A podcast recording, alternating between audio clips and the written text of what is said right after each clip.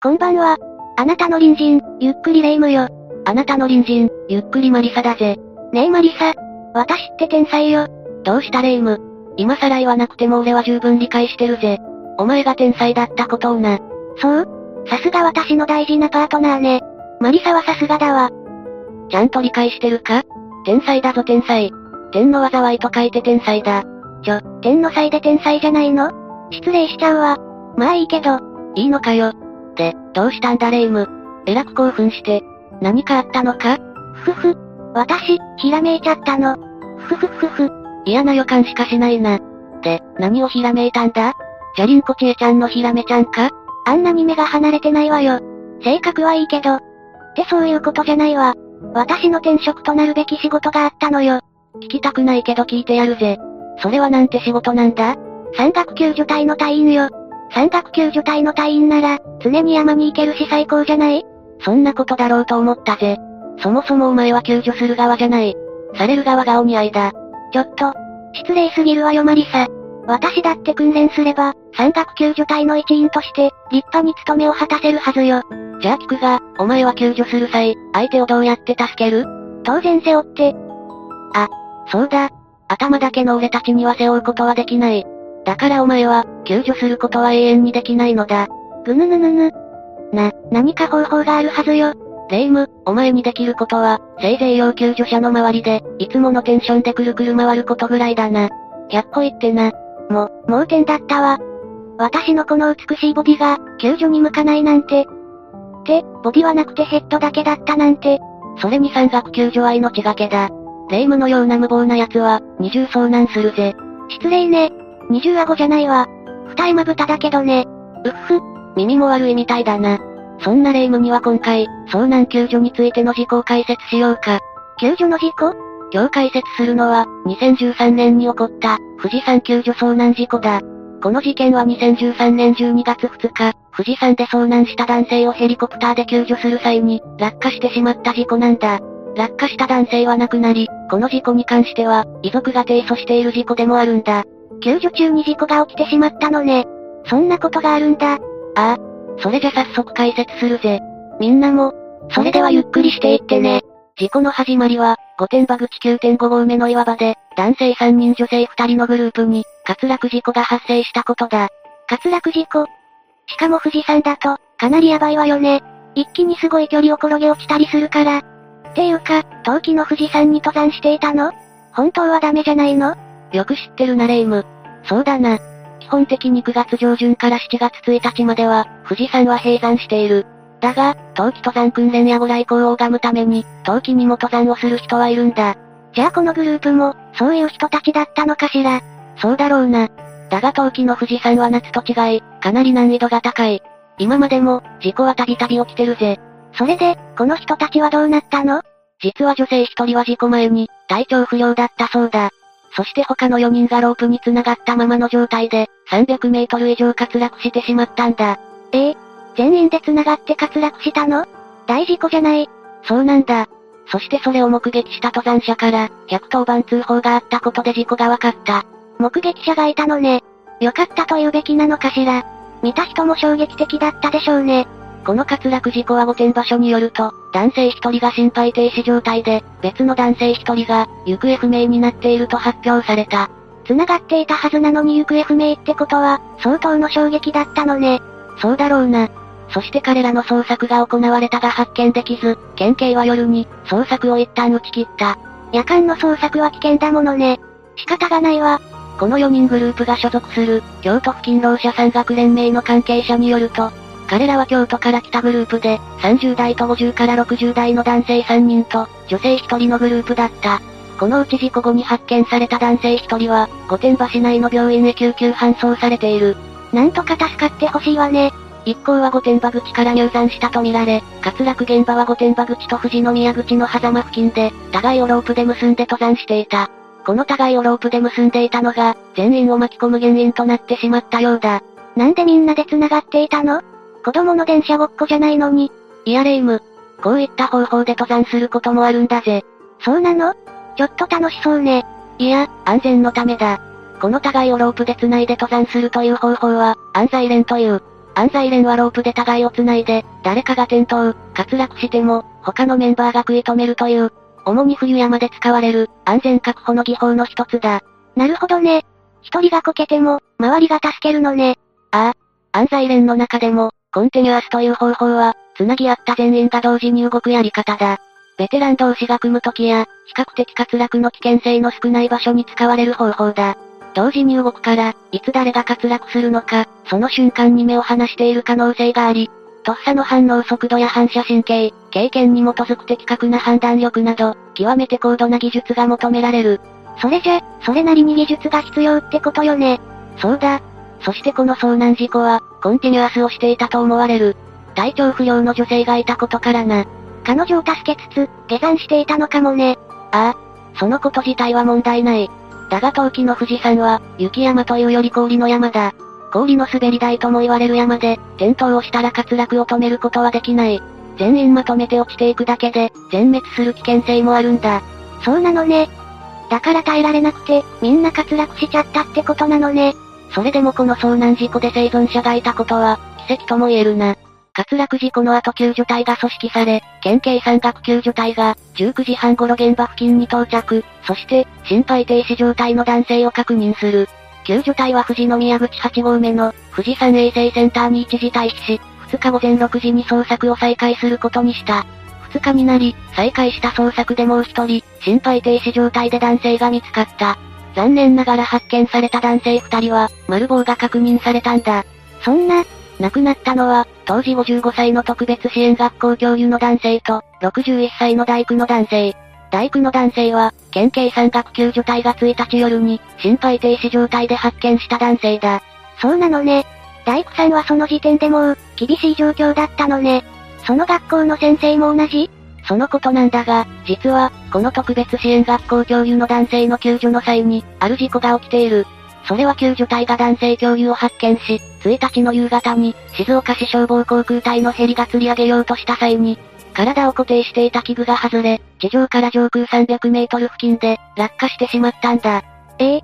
そんな、せっかく発見されたのに、そしてその男性を、救助隊は一旦見失ってしまう。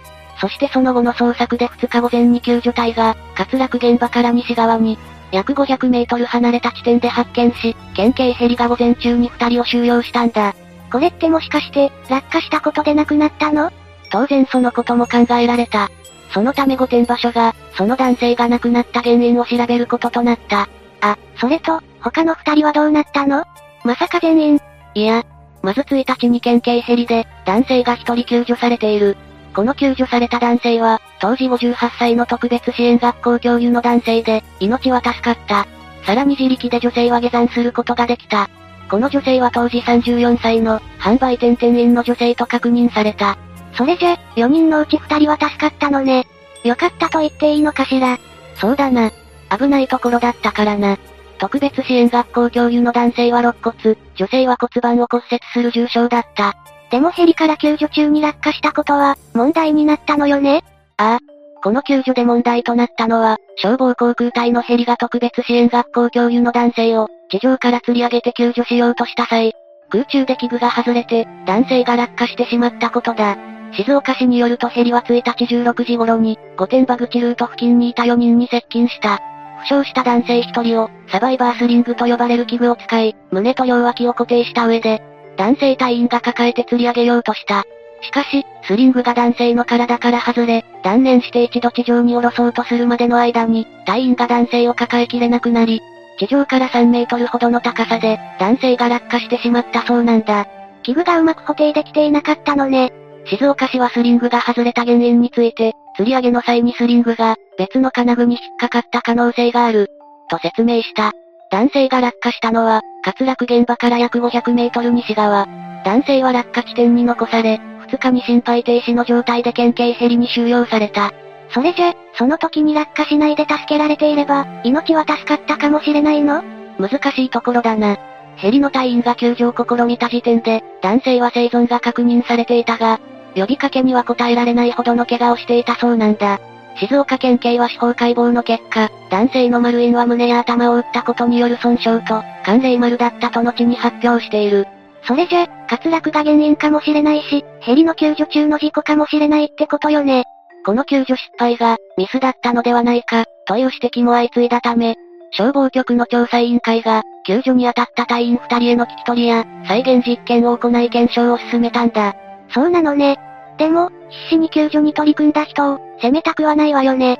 もちろん再発防止のために、必要なことだとは思うけど、調査結果によると、男性は発見時に胸から下に、寝袋型の防寒シートを着用していた。ヘリが男性を救助しようとした際、防寒シートで固定された両足と、分厚い登山靴がヘリの足に引っかかったが、隊員がそれに気づかずに男性を引き上げようとしたために、男性の両脇から救命用具が、外れた可能性が高いと見ている。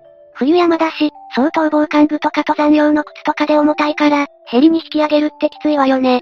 これってちょっと、難しいんじゃないの？またこの事故当時静岡県の防災ヘリは、定期点検中で出動できず、2012年3月に県と静岡、浜松漁市で締結した総合応援協定に基づき、県の要請で静岡市のヘリが出動したんだ。お互いに助け合うことになっていたのね。協定締結後、静岡市のヘリとしては、富士山での遭難者救助は初のケースで、風や気流など気象条件が厳しかった上に、酸素が薄い中での救助活動だったんだ。もちろん静岡市消防航空隊は、南アルプスで3000メートル級の救助活動に、対応できるような訓練を積んでいる。だが救助に当たった隊員は調査に対して、自分の体が急に動かなくなった。と話していて、低酸素症の状態で救助に臨んだ可能性もある。そんな厳しい状況の中で救助活動をしていたのね。それじゃ、かなり難しい任務だったのよね。ああ。様々な要件と色々な不幸が重なって、この遭難事故と救助事故が起こってしまったんだ。それじゃ、救助隊の人たちを、責めることはできないわよね。そうだな。だが亡くなった人たちの遺族は、納得できなかった。これらの救助中の事故に対して、救助事故で亡くなった男性の遺族は、2015年12月に、救助方法が不適切だったとして静岡市に対し、9200万7100円の損害賠償を求める訴えを起こしたんだ。ええ気持ちはわかるけど、それはちょっと。そもそも冬季の富士山に入るのはダメじゃないの？その提訴までも、色々と経緯があったようだ。調査結果発表の時点で静岡市側は、男性の遺族と面会できておらず、遺族はそのことも含めて、市側への不信感を募らせたのもあるかもしれない。訴状は2016年1月6日、静岡市に届いた。そして静岡市は、訴訟の事実を1月8日に発表した。これは、ちょっと静岡市も困るわよね。ああ。今回の事故は、万全な準備をしない登山者の登山が禁止とされている。冬の富士山登山での事故で、救出活動は極めて過酷な環境で行われた。静岡市の消防総務課の説明によると、訴状で遺族側はこう主張したそうだ。救助器具の装着方法に問題があった。男性をヘリに収容する際の確認が不十分だった。落下後も救助を継続すべきだった。などを主張しているとのことだった。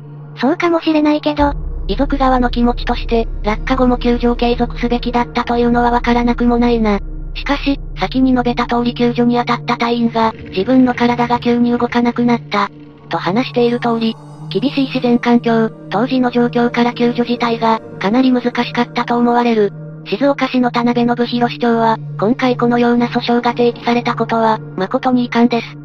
消防職員は、できうる限りの救助活動を行ったものと認識しています。今後、訴訟には適切に対応してまいります。と、コメントを出した。そうよね。こんな訴訟されるなら、今後冬季の登山は救助しないってことになるわよね。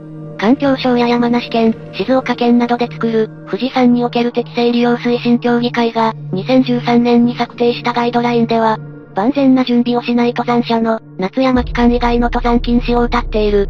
それ以前は自粛を求めるに留めていたが、不慣れな登山者による事故が後を絶たないため、禁止と表現を強めたんだ。そんなに事故があるなら、もっと厳しくするしかなくなるじゃない。禁止されてるんだし、自己責任じゃないの？ガイドラインに法的拘束力はないが、それでも夏以外に登山する場合は、登山計画書を提出することを求めている。登山計画書というのは、登山者の氏名や住所、連絡先、人数、登山する山域やルート、登山日程などを記入したものだ。事前に警察署に郵送しておく方法や、現在はネットでも提出することができる。また各5合目に設置されている登山届ポストもある。富士山に登るのならば、努力義務だとしても、登山計画書は提出した方がいいだろう。登山計画書を出していて助かった人もいるのよね。逆に出さなくて亡くなった人も。話を訴訟に戻そう。結論から言うと、2017年12月7日に京都地裁は、請求を棄却した。まあそうよね。遺族の気持ちもわからなくはないけど、京都地裁の裁判長は救助について、気象状況や二次遭難の可能性などの制約がある。特に標高の高いところでは、救出方法の選択等は、隊員の合理的裁量に属するとの判断を示した。その上、日没まで30分ほどでしかない中で、迅速に救助できる用具を選択したなど、救助活動全般に過失はなかったとした。救助隊員の責任にならなくてよかったわ。遺族としては悔しい結果だったと思うがな。しかし、二次遭難の可能性などを考えると、救助自体がかなり難しいものだった。この判決は妥当だと思う。もしこれで責任が生じれば、誰も助けに来ないだろう。そうよね。ちなみにレイム、山岳で遭難したら救助にかかる費用は、いくらぐらいだと思う？ヘリとか使うんでしょ？じゃあ、相当なお金がかかるんじゃない？まず警察や消防といった、公的な救助機関が救出に向かう場合には、原則として費用はかからない。ええそうなの？それはそれでありがたいけど、申し訳ないわね。費用が発生するのは、民間の救助機関が救助に参加する場合だ。日本山岳救助機構合同会社によると、ある航空会社の救助料金は、1時間あたり46万5千円。遭難場所が明確な場合で、50万から80万円程度の費用がかかってしまうようだ。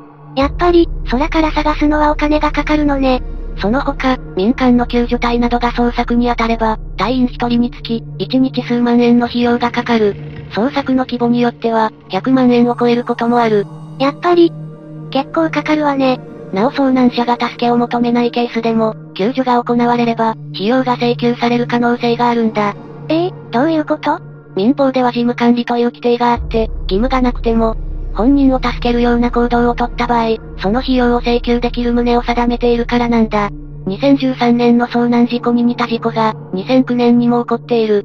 この事故も救助にミスがあり、遺族が訴訟を起こしている。どんな事故だったの？この事故は2009年1月31日、当時38歳の男性が、友人二人とスノーボードをするため、北海道のシャコタン山に登った。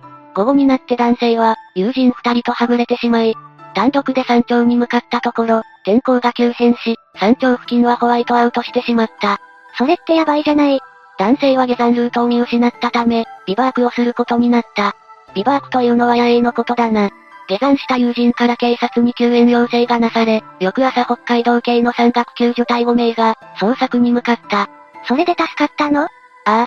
正午頃、ビバークをしていた男性が発見される。なお、男性から GPS データが警察に送られていたんだが、警察はデータを読み間違えていたため、発見が2時間以上も遅れてしまったんだ。それがミスってわけよね。それはちょっと間抜けすぎるわね。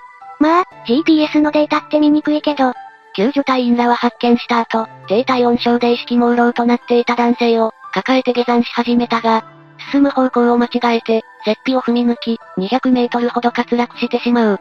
雪庇？雪庇というのは、地面から張り出した雪の塊だな。風などで稜線にできたりする。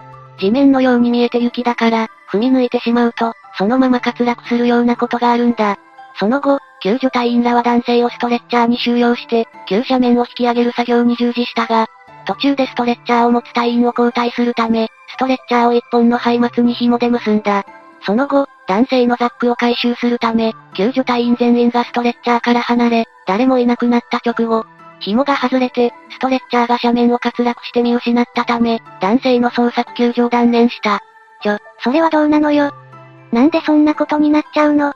男性は翌日、崖下の標高1000メートル付近で、ストレッチャーに固定された状態で発見された。そしてヘリで搬送したんだが、亡くなってしまった。その原因はトーマルと確認されたんだ。亡くなった男性の両親は、北海道に対して、8600万円の賠償を求めて提訴した。男性が亡くなったのは、救助活動の過失によるものと訴えたんだ。これは、さっきの富士山よりちょっとひどいわね。遺族としては、助かったんじゃって思っちゃうわよ。争点となるのは、救助活動は適切だったか。男性の丸棒原因は、救助活動と関係があるのか。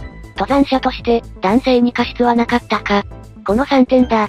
2011年11月19日に、札幌地裁での一審で、男性に80%の過失を認めるが、救助活動の過失が、男性の丸棒を誘発したと認定。不注意による雪庇の踏み抜きなど、救助隊は合理的な方法を取らなかった。よって男性の丸棒との因果関係を認定した。そして北海道に、1200万円の支払いを命じたんだ。これは、救助隊の過失を認めたのね。でも男性側の80%の過失って？男性側の過失は、冬季の車庫端の天候が変わりやすいのを知りながら、天気予報を十分確認していなかった。また、ビバークに適さない山頂付近でビバークした。さらに下山方向を間違えた。そして装備については、ツエルトが破れていたため、低体温症になったことなどだ。他にも雪庇の近くでビバークして、救助隊員の踏み抜きを誘発した。こういったことが挙げられた。以上の理由で、男性の過失割合を80%とし、8600万円の損害額を、1200万円に減額したんだ。救助隊の過失は、ずれやすい結び方でストレッチャーを、松明の幹ではなく枝に結束したこと。さらに救助隊員全員が、ストレッチャーのそばから離れたことと認定した。それは、そうよね。そこはもっと安全に配慮すべきだったわよね。その後、提訴されて2015年3月札幌高裁では、過失割合を70%と減らして、賠償額を1800万円に増額した。その上高裁判決では、山岳遭難で登山者の救助は、警察の責務だと、明言をしている。そうなのね。公的機関だからそうかもしれないけど、任務に従事する人はちょっと切ないわね。2016年11月、最高裁は北海道の上告を棄却。1800万円の損害賠償が決定した。まあ、この事故は理解できるわね。救助のミスは確かだし。このように、救助する方も命がけなんだ。山というのは舐めない方がいい。富士山といった高い山はもちろんだが、登山初心者向けと言われる山もな。登山初心者向けと言われている、東京都の高尾山でも遭難は起こっているぞ。ええー、そうなの？ああ。高尾山は中腹までケーブルカーや、リフトで登ることができる手軽さで、人気の観光地だ。そんな高尾山でも遭難は多発していて、年200件以上の救助活動があるそうだ。そんなに ?2007 年には、高尾山岳救助隊が発足している。警備課長を隊長として隊員18名、支援班4名の総勢22名からなっている。隊員は過半数強が地域課だが、他にも警備課、刑事組織犯罪対策課、生活安全課、交通課からも参加している。月に一度のペースで山岳救助訓練を行い、シーズン中は高尾山のパトロールも行っているぞ。そうなのね。そういう人たちが頑張ってくれてるのね。ありがたいことね。とはいえ、遭難事故が起こらないことが一番だよな。確かにそうよね。私も気をつけないと。高尾山だからといってヒールやサンダルで登山して、怪我をしたといった話も聞いたことがある。ちゃんと登山に向いた靴を履いていくのは、基本中の基本なんだぜ。ヒールなんてもってのほかだ。まったくね。私は頭だけだから、ヒールどころか靴が履けないけど。そこからかまあどんな山でもしっかりした登山準備をして、登山計画書を作って、その山の登山ポストや、最寄りの警察署や交番に提出して、安全に楽しく登山を楽しもうな。そうね。家に帰るまでが登山よね。そういうところが遠足気分だな。そ、そんなことはないわよ。俺も一つひらめいたぜ。霊夢にぴったりの山岳救助隊を作ろう。ええ、なになにそんないい話マリサがするなんてどうしたのよ。嬉しいじゃない。やっはー。喜び方がやばいな。霊夢、お前は自称天保山救助隊を名乗れ。て、天保山救助隊。ふふ、なんだ不満なのか？お前にぴったりだと思うぜ。ありがとうマリサ。最高じゃない。へえ。海遊館も近いし、ユニバーサルスタジオジャパンも近いし、最高の場所じゃない。お、おう、そうだな。当然言い出しっぺのマリサが、費用を出してくれるんでしょ？あ、USJ の年パスもお願いね。お給料とは別でしょ？あ、いや、そういうことじゃ。ふふ、一度言ったこと、忘れないでね。ふふふふ。ぐぬぬ。み、みんなの隣にも、こんな人の上げ足を取る、恐ろしい隣人がいるかもしれない。ほほほほほほ。今日はしてやったりね。マリサの困った悔しい顔を見れる、こんな日が来るなんて、嬉しすぎるわ。そ、それじゃ、次回までのお別れだ。それまで皆が、無事に過ごしていることを祈ってるぜ。それじゃ、次回も私たちの隣人として、ゆっくりしていってね。ほほほほほほ。